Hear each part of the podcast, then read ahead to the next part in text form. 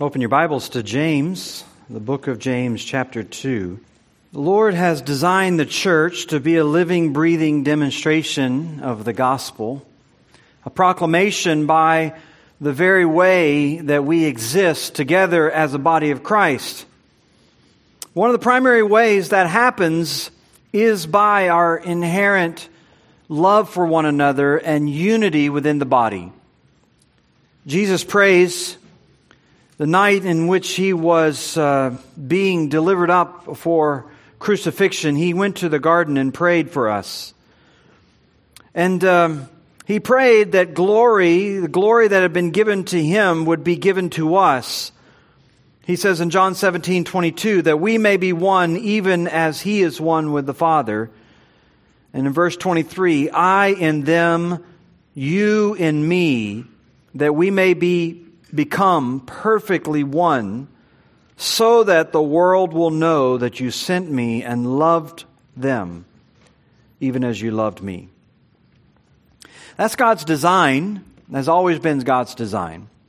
That we, the way that we interact with one another, the way that we demonstrate love and unity with one another, would be for a world that's looking on from the outside, it would be a living demonstration of God's reconciling love with mankind. It would, it would give them a vivid picture in, in human form, in, in relational form. It would give them a vivid picture of exactly the way the gospel operates. If they just, if you were opened the doors and looked inside of the church. The issue, of course, is that's not always the way it happens where the church ought to put on display supernatural unity, supernatural oneness, what often happens is that within the church, we are really little more than a reflection of a fractured and divided society that surrounds us. Within the body of Christ, we fracture along lines of social, racial, educational, economic differences. It can happen between different congregations, as we know so well that Sunday morning remains, even today, one of the most racially segregated times in all of the week for America. But even within a congregation, it can happen. Within a single congregation. As people show favorites, as they show partiality towards some and ignore or avoid others. As they fail to demonstrate in their actions and their behavior what God demonstrates so clearly and so beautifully in the gospel. Now, this is the issue that James is concerned about as we enter into James chapter 2 this morning. He is concerned not just with the pragmatic in terms of how the church demonstrates a gospel witness, but he's concerned, you might say soteriologically, or to put it another way, he's concerned not only corporately about the church, he's concerned about you individually. He's concerned about whether or not the way you interact with brothers and sisters within the church demonstrates whether you understand the gospel at all. He's already been talking about this issue of your personal salvation. He's already been talking about it in terms of a series of tests. He's, he's indicated that the way you respond in these tests can give you a lot of insight about whether or not you really know Christ, whether or not you're really saved. You can know by the way you respond to trials, whether you're a double minded person, whether you have double minded thoughts about God, or whether you're just a sort of a doubtful and superficial uh, poser as a believer. You, can know by the way you respond to temptation. You can know by the way you respond to the Word of God. If you're just a, a hearer or whether you're a doer of the Word. Well, now he talks to us about another kind of test. It's a test of unity. It's a test of impartiality. It's a test of prejudice, a test of discrimination, a test of favoritism whatever form it takes, It's unfitting within the church and it's inconsistent for someone who claims to know God and claims to understand the gospel. And at the center of all of this is the issue of God himself and his own impartiality. James takes our focus there because God himself is impartial. He doesn't take into account all the things that you and I take into account. Uh, the scripture is crystal clear on this issue and repeatedly emphasizes it. For example, Deuteronomy 10 verse 17, the Lord your God is a God of gods and Lord of lords, great and mighty and awesome, who is not partial and takes no bribe. He executes justice for the fatherless and the widow and loves the foreigner, giving food and clothing. This is who God is. God is, is totally, totally impartial, unlike you and I. Job 34. Will you condemn him who is righteous and mighty, who says to a king, worthless one, and to nobles, wicked man, who shows no partiality to princes, nor regards the rich more than the poor, for they are all the work of his hands. Acts 10, Peter says, Truly I understand that God shows no partiality, but in every nation, anyone who fears him and does what is right is acceptable to him. In other words, as God deals with mankind, as he interacts with us, and he offers us salvation, as he, as he doles out even his blessings, as God does whatever he does with mankind, he is absolutely unaffected by the things that affect us. He isn't impressed by whether someone's a king or a prince or a noble or a rich man or a poor man or whatever. It doesn't care about nationalities, about races, about background, about, about any of that stuff that the scripture clearly suggests affects you and I on a daily basis. He doesn't look at the outward appearance of man. God's impartiality doesn't keep him back from blessing people. It doesn't, uh, excuse me, his, his, his, he's not partial in such a way as to keep him back from blessing people or choosing people, saving people, working through people, He's unaffected by their status, rank, race, standing, whatever. Now, the key to understand this, I think, is to understand what God told Samuel in 1 Samuel 16. Samuel had been sent on a, a, task to anoint the next king of Israel. And he shows up at the home of Jesse, this gentleman in, in the uh, area of Benjamin. He shows up there and he begins to survey all of the sons, these impressive men who are in the household of Jesse. And the first one that comes to him is Jesse's oldest son, Eliab.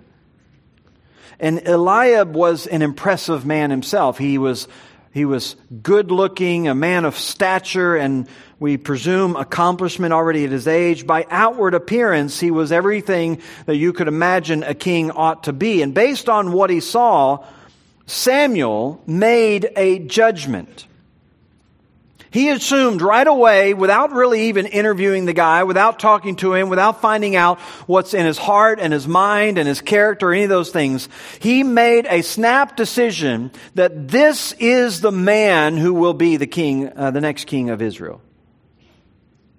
But God tells him in 1 Samuel 6 7, do not look on his appearance or on the height of his stature, because I have rejected him.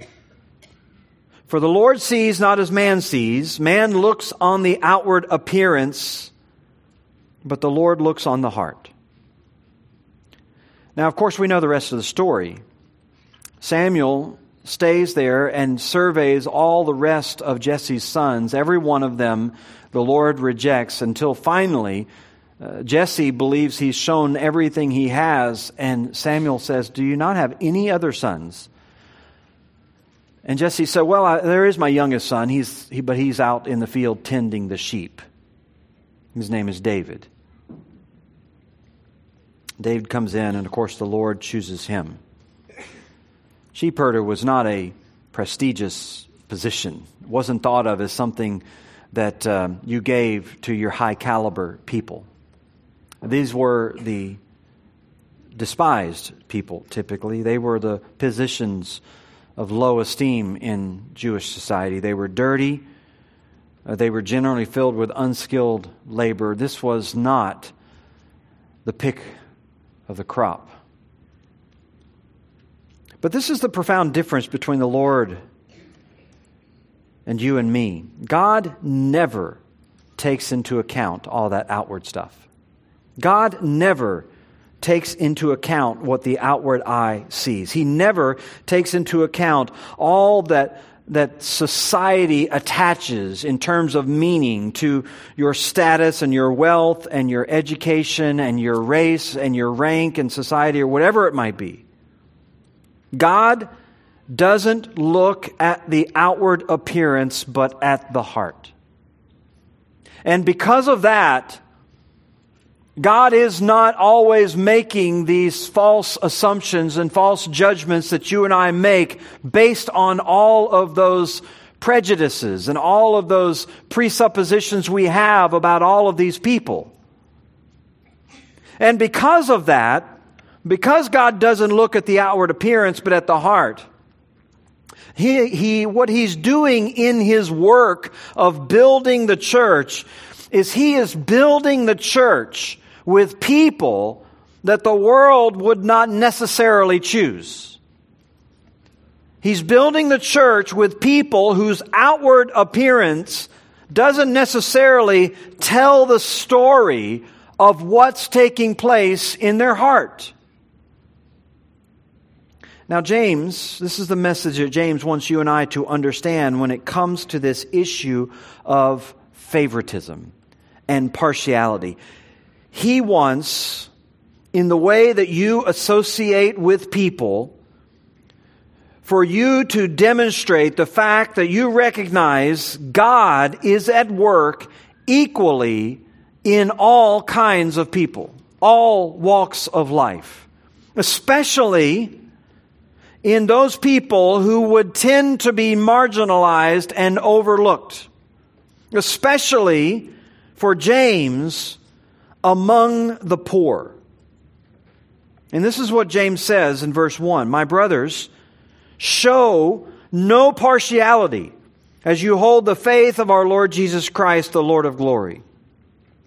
For if a man wearing a gold ring and fine clothing comes into your assembly, and a poor man in shabby clothing also comes in, and if you pay attention to the one who wears the fine clothing and say, You sit here in a good place, well, you say to the poor man, You stand over there or sit down at my feet.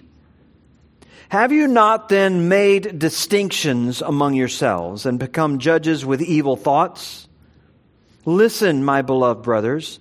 Has not God chosen those who are poor in the world to be rich in faith and heirs of the kingdom which he's promised to those who love him? But you've dishonored the poor man. Are not the rich the ones who oppress you and the ones who drag you into court? Are they not the ones who blaspheme the honorable name by which you were called?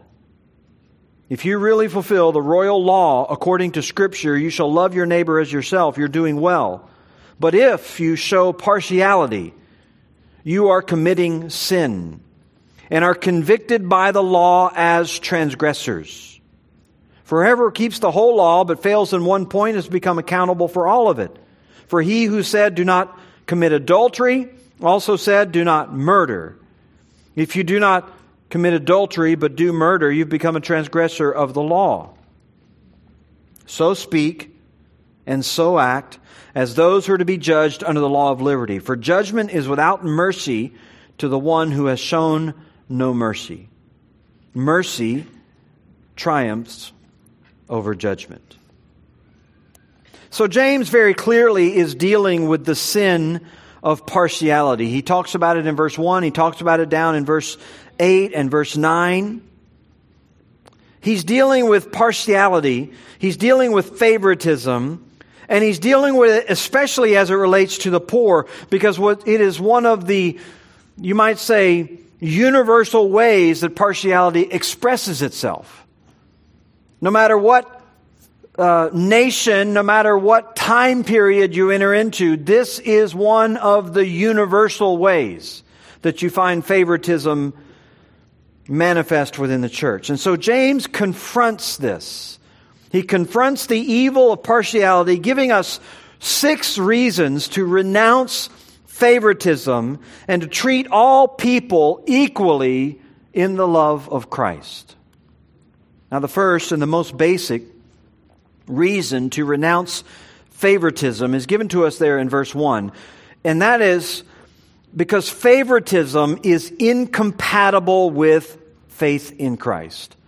Favoritism is incompatible with faith in Christ.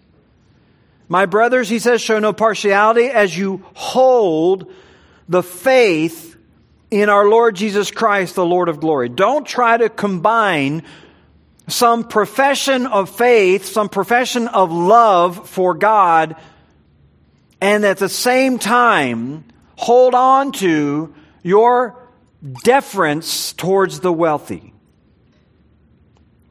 Don't hold on to ongoing prejudice and discrimination. Don't hold on to ongoing favoritism and try to combine that with faith in Christ. They are mismatched. They are at conflict with one another. There is an inherent clash when you try to do that. Because at the outset, you have to recognize that Jesus himself was impartial. I mean, the bulk of his ministry was with the marginalized people of society. One of the chief criticisms he received was the fact that he welcomed sinners and he welcomed people who were ostracized. He welcomed the poor and he welcomed the diseased. He welcomed the, the handicapped. He welcomed the sinners. He himself was a subject of mockery and discrimination because of his status. In John 7, they questioned him because he was uneducated. In John 8, they they implied his birth was illegitimate and he had no legal status, at least in their society. In Matthew 13, they mocked him because he was the simple son of a carpenter. Jesus declared himself that he was so poor he had nowhere to lay his head. He was himself the object of discrimination.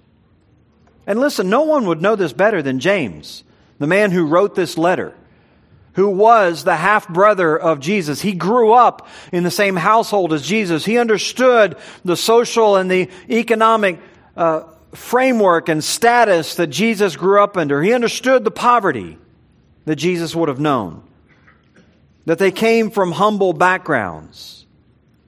And yet here is James, and he refers to him as the Lord Jesus Christ, the Lord of glory. Meaning that no matter what his outward appearance was, he was and is glorious.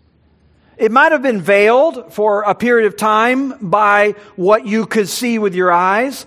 It may not have been visible whenever people looked at his clothing or his background or his education. All of that stuff would have been cause for people to misjudge the glory that was there. And they did. They did. As the scripture says, they esteemed him not. There was no natural esteem for him. There was no natural glory. Jesus had laid all of that aside. And so he prays the night before you go to the cross in John 17 Now, Father, glorify me in your own presence with the glory that I had with you before the world existed.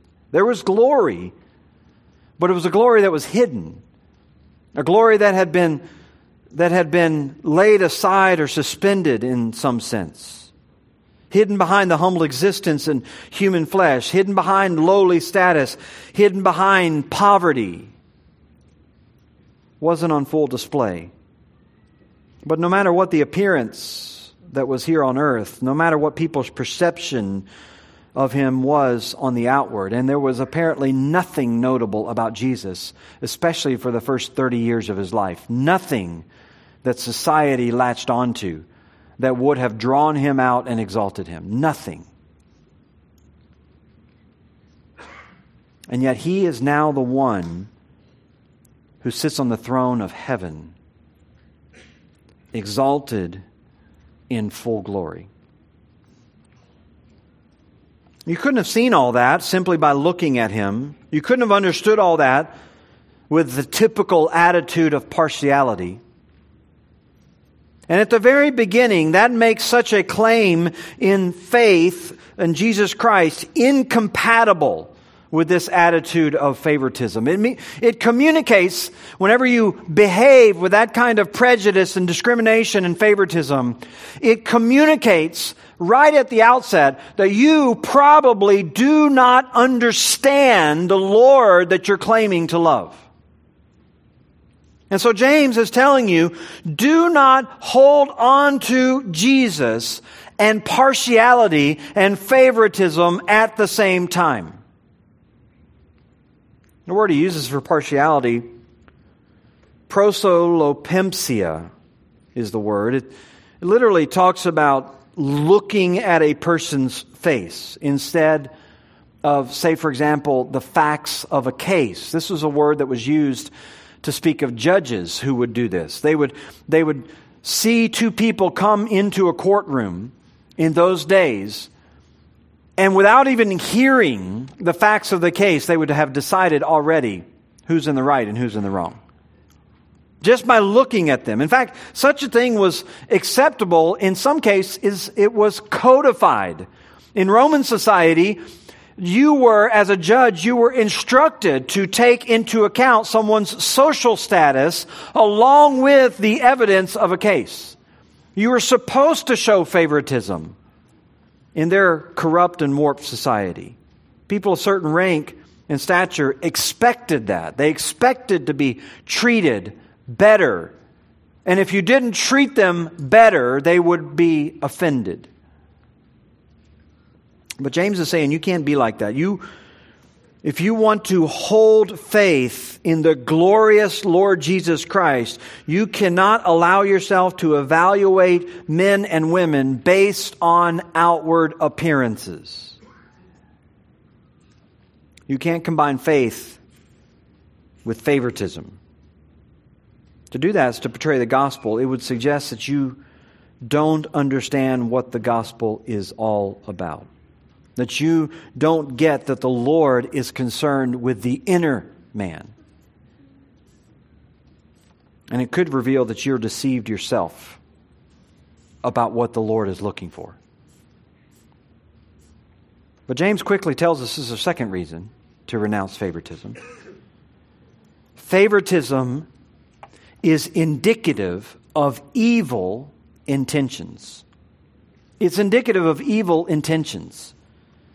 He says in verse 2 if a man wearing a gold ring and fine clothing comes into your assembly, and a poor man in shabby clothing comes in, and if you pay attention to the one who wears fine clothing and you say, you sit here in a good place while you say to the poor man, you stand over there or sit down at my feet, have you not then made distinctions among yourselves and become judges with evil thoughts? So there's this hypothetical situation. He says, if this happens, and then he responds to it with a series of rhetorical questions. The hypothetical situation he pictures is someone entering into the assembly, literally the synagogue, and and this is notable because synagogues were, as we know, the place where Jews gathered to worship. Uh, this is actually written to Christians, and it may indicate that this, because it's perhaps the earliest Christian document, that at this point, Christians still found themselves at least gathering in synagogues. They had been scattered already. Persecution had thrust them out of Jerusalem in the late 30s, and they had scattered all back to their towns and villages all over the Roman Empire. They would not have had church buildings. In many cases, they probably wouldn't have had uh, anywhere formal to meet, so the synagogue was the natural place, and by the way, on Sunday it would have been vacant.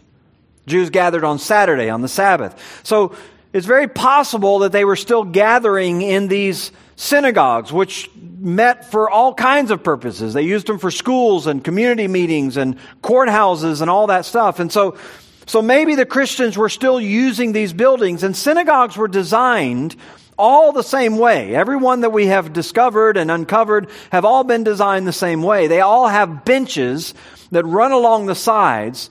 And sometimes they might have two or even three rows of benches that rise on either side. But there weren't enough spots for everyone to sit, and so most of the people, when you would gather at the synagogue, most of the people would sit on the floor. But you'd have those people who were given those, those better seats, the seats that were sort of elevated, they were above, they were visible, they were all those things. These were what Jesus, remember, condemned the Pharisees for wanting the best seats in the synagogues. Well, these were the better seats. They were the ones that kind of raised you above, if you will, the hoi polloi. And so he pictures this situation where a man walks in from the community. And, and he is, he is obviously a man of wealth. Um, mean, people are so excited to see this guy come through the door. I mean, first of all, he, he comes in and he's wearing a gold ring or rings. It was typical in these days for people to wear rings to demonstrate their status. You may remember when the prodigal son returned home. What did the father want to do? He wanted to put a ring on his finger to immediately demonstrate that he was, he was a legitimate heir again of inheritance. This was something that Epictetus, one of the Greek writers, even talks about a guy who in his community would walk around with a gold ring on every single finger. I mean, people put on display their wealth. This is one of the ways. They didn't have fi- fancy cars necessarily to drive and they couldn't carry around their gadgets, but they would really dole themselves up with the jewelry.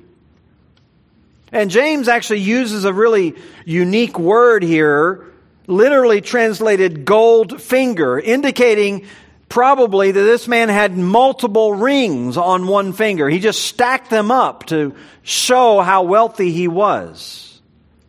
And not only that, he was in bright clothing, lampra, from which obviously we get our word lamp. It was used to talk about the heavenly bodies and how they shone in the skies. This guy was wearing bright, shining clothing. Uh, this again was a sign of the rich because it was so costly to manufacture colors and dyes in these days. And so people that wore bright and colorful clothing did so to put on display their wealth.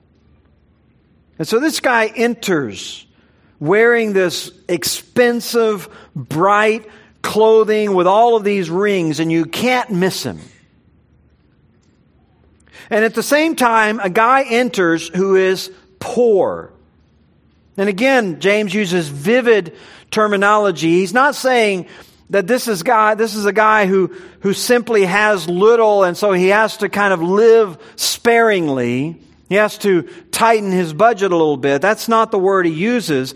He uses a word for someone who is destitute. We might even say indigent.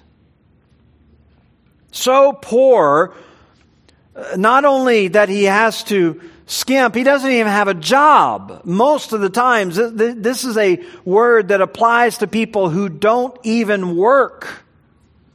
They are literally beggars. That's how they survive. And so they walk in. This guy walks in, and immediately he's recognized for his economic and social status. He is in shabby clothing. Literally, filthy. The word is filthy. It's used most of the time to refer to moral filth, a filthy mind or a filthy life. Josephus uses, uses it to describe someone on the side of the road who hasn't bathed in several days and hasn't washed his clothes, clothes in a long time, and his hair is all matted with filth and dirt. That's the word he uses to describe that guy's clothing. And so when James uses this word, he's probably talking about someone who comes in and they only got one set of clothes. And they've been in that set of clothes all week long.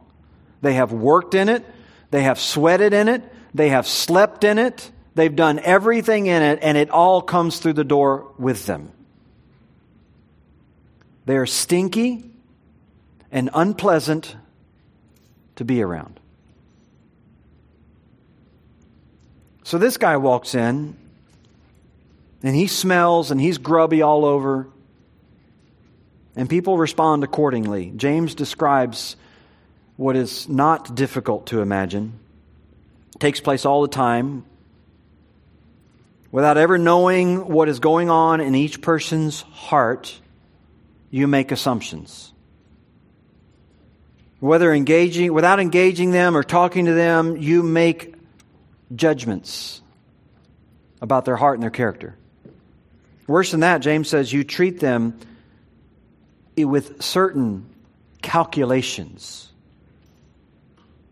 He says, if you pay attention to the one who wears the fine clothing, you say, sit here in the good seat, the, the elevated seat, the seat that might catch the breezes and, and be more comfortable and give you a better view. You sit up there in the good seat. And then you say to the poor man, you sit down there at my feet. Typical synagogue, typical seating arrangement. James says, in fact, you have made distinctions and become judges with evil thoughts, evil motives, evil intentions. He uses the word for judging here, I think intentionally. It's a word that can mean making judgments in general, but it certainly was a word that was used to speak about the judicial system and a system where judges themselves became corrupt and made decisions based on calculations for kickbacks and favors and even bribes.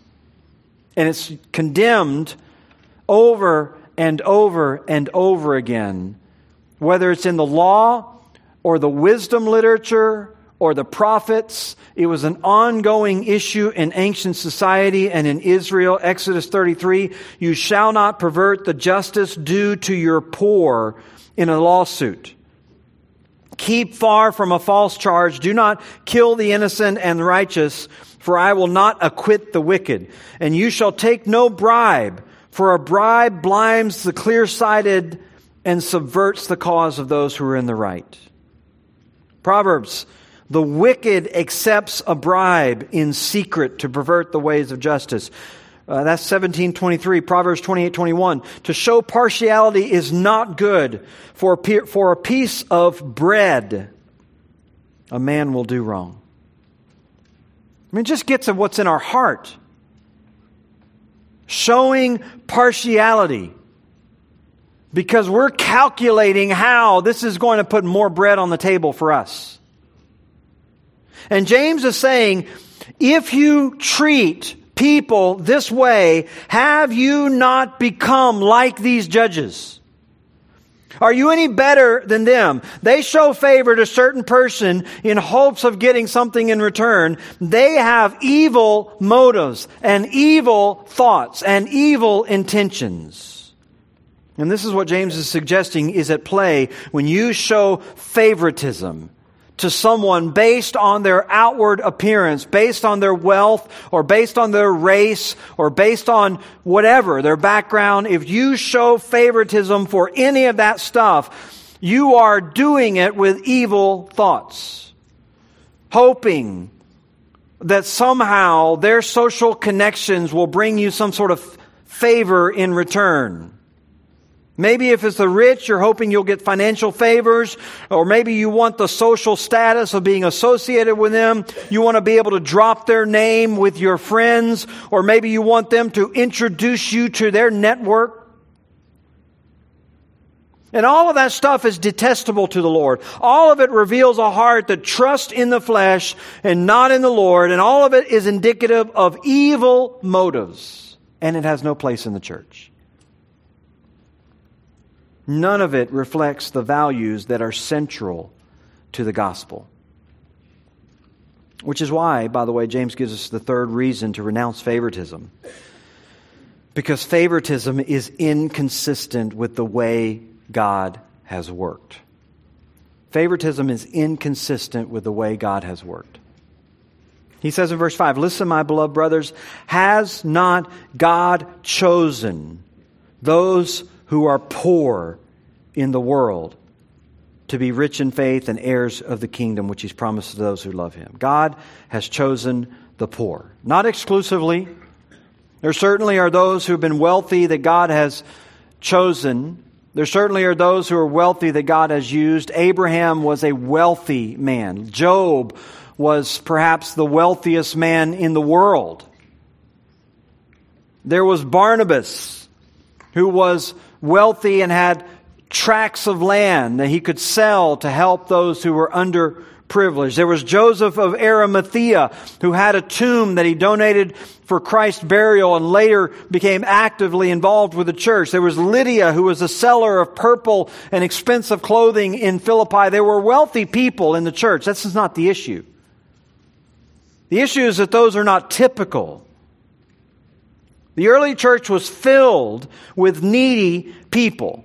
It was filled with people who needed financial assistance. You may remember one of the first controversies of the church in Acts chapter 6 was the struggle of knowing how to provide for all the poor widows that filled the church, that daily they had to take and feed and provide for wealthy people, the few that were in the church, had to sell their, they had to liquidate their possessions, their land, in order to feed and house these needy ones. This was so pronounced that by the time you get to the second century, 100 years after the church, or 150 years after the church was launched, somewhere in that time frame, there was a scathing critique of Christianity by an anti Christian philosopher named Celsus. In his critiques, found uh, themselves effective in Roman society as people people picked them up and quoted them over and over again. And this is what he says about Christians. This is what he says is their requirement for membership.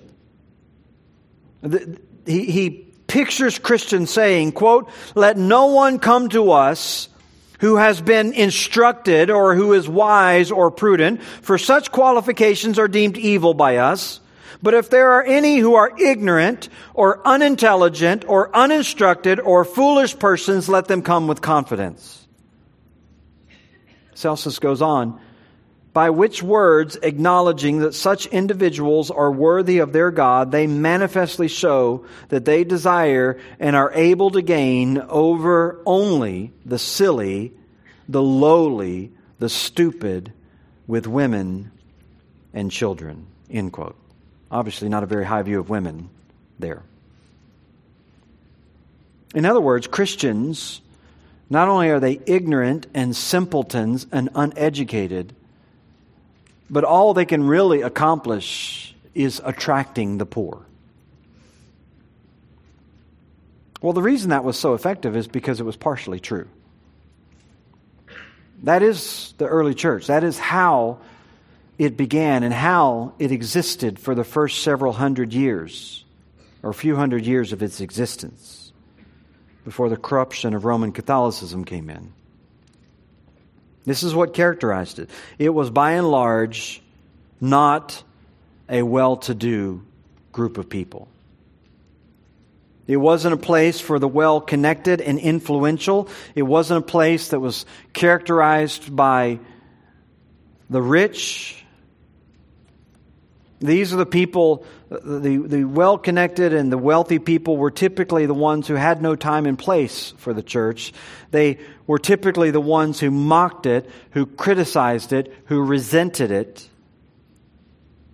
Jesus himself defined the gospel in a way that only makes sense when it attracts the poor. He said, Blessed are the poor, for theirs is the kingdom of God. Now, of course, he's not suggesting that God is biased against the rich.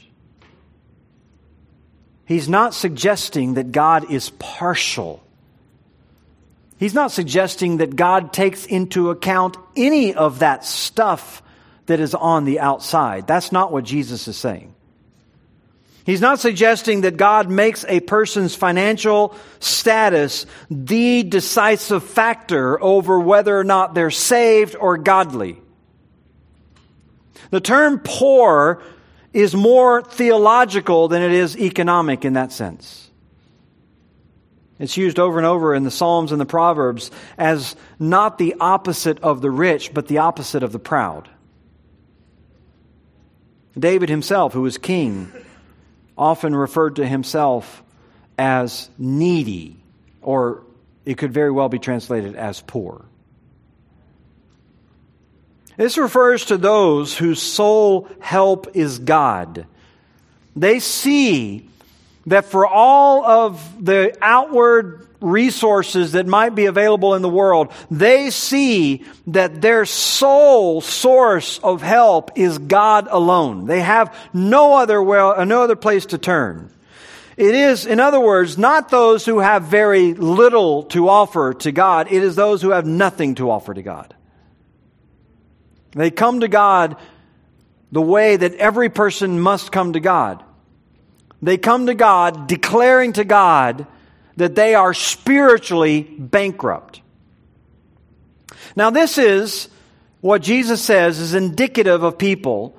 This is, in fact, what is, what is necessary for everyone who enters into the kingdom of God. Everyone, if you are going to enter into the kingdom of God, if you're going to inherit the kingdom of God, if you're going to be saved, you must reach this point of spiritual impoverishment. You must reach this point where you recognize that you have nothing to offer to God. It doesn't matter if the world heaps accolades on you. It doesn't matter if the world gawks at you and looks at you. It doesn't matter what your notoriety is. It doesn't matter any of that outward stuff. When you enter into the kingdom of God, you enter into it on the same plane, the same status as every other person, no matter what their social status. You enter in as a spiritual beggar.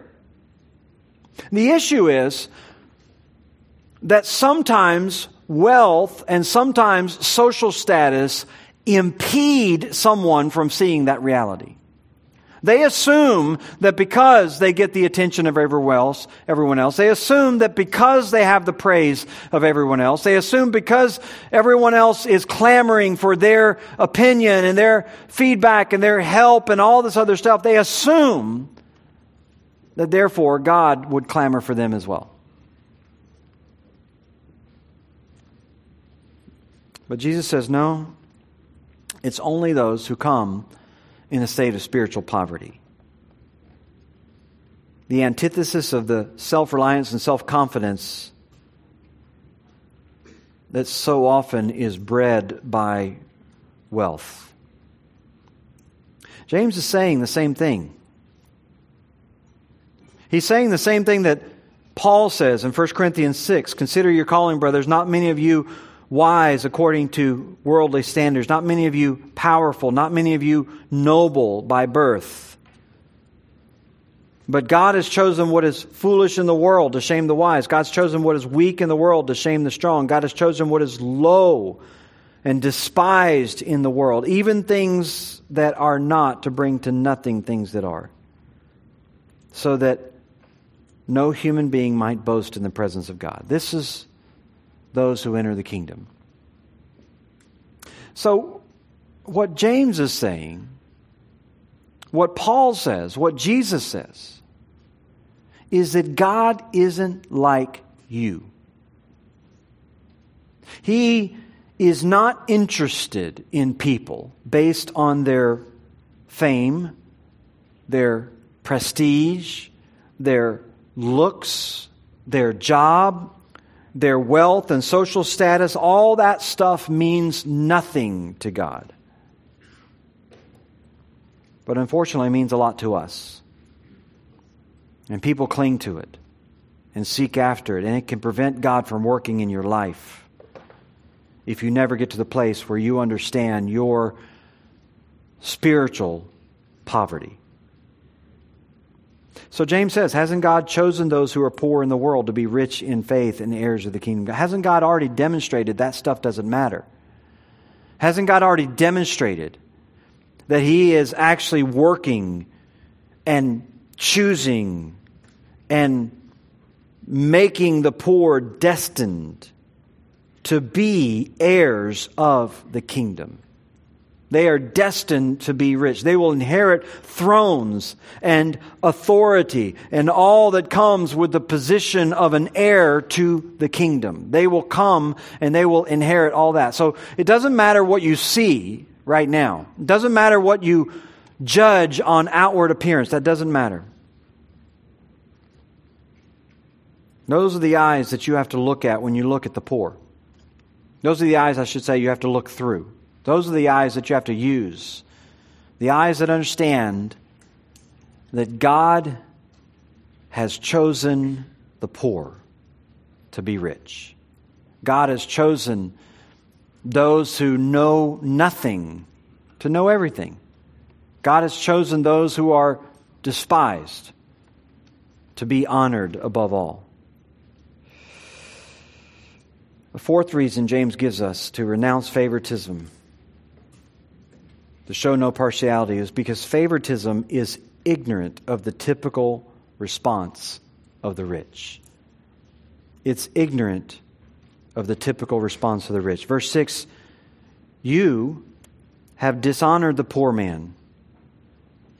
Are not the rich the ones who oppress you and the ones who drag you in the court? Are they not the ones who blaspheme the honorable name by which you were called? James is basically saying, look, if you're, if you're clamoring after and bending over backwards and doing everything you can to accommodate, you are fooling yourself.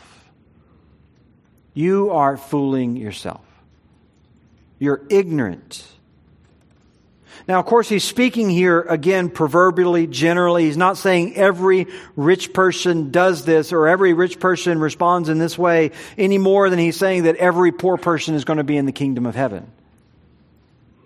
But he's drawing a connection between the way you are behaving by shunning the poor and showing favoritism towards the rich. He's drawing a connection between what you're doing in dishonoring the poor and the work that is typically done by the arrogant, proud, worldly rich person.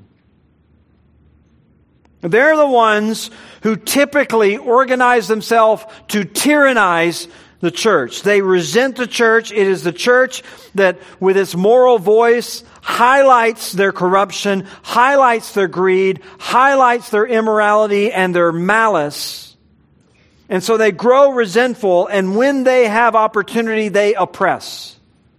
History, of course, bears that out. If you look at the great persecutions, the great movements to stamp out the church and stamp out the gospel, it is always driven by those with power and with comforts in this life. History bears it out but so does logic because the, the, the, poor simply don't have the resources to oppress anyone.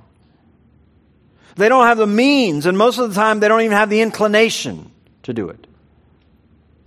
But James says it is the rich. They're the ones who oppress you and drag you. Literally, the word is drag. It, des- it describes someone who, who is being moved against their will. It was, it was used to describe the, the uh, Pharisees literally dragging the apostles before the Sanhedrin in Acts chapter 4, or later on, they drug Paul before the Roman governor. So, so this is a, a forcible removal or forcible persecution. And it's the wealthy who have the means to leverage themselves in such a way as to impose their will on others, and they have done it often against Christians. And James adds that they're the ones also who blaspheme the honorable name by which you were called. Again, not every wealthy person, but it is characteristic of the rich to disregard the Lord and dishonor his name. And the main point James is making is that when you dishonor the poor, you are joining in with the oppression. You're already starting down the road that defines these arrogant rich. You're already demonstrating what, what is in their heart is also alive in yours. So, favoritism, it's inconsistent with your profession of faith. You can't hold faith in the Lord Jesus, the Lord of glory, with that kind of attitude. Because all that outward stuff, none of it matters when it comes to the gospel. You should know that. You should demonstrate that in the way that you deal with people. It's the heart. It's the inner man. It's the unseen part where God might be putting on display his most amazing, glorious, beautiful work. That if you take the time to go beyond your prejudices, go beyond your partiality, that if you take the time to find out what's going on on the inside, you might very well find that you've got the world upside down. And when you do that, you will put on display, just like Jesus prayed. You will put on display before watching world what the gospel looks like, bringing everyone to the foot of the cross at equal standing. Let's stand together and we'll be dismissed with a word of prayer. Two more reasons that James has for us that we'll get to next time. Father, we can only confess our weakness. We can only confess the blindness by which we operate. When we gravitate for our own ill motives and for our own sinful reasons, we gravitate towards those who are wealthy and can show us favors. But give us the heart of our Savior. Make us a church that is defined by that. Help us to look on others with gospel eyes, looking for the inner work that you're doing, not the outward marks that society would label people with. Lord, we need that. We need it as a sanctifying work in our lives. We need it as, an, as a, a work to stir our worship. We need to understand and contemplate, meditate every day just how unworthy we were, how unfitted we were, no matter what our outward status, to be received by you. And so, Lord, help us to receive one another. We pray in Christ's name. Amen.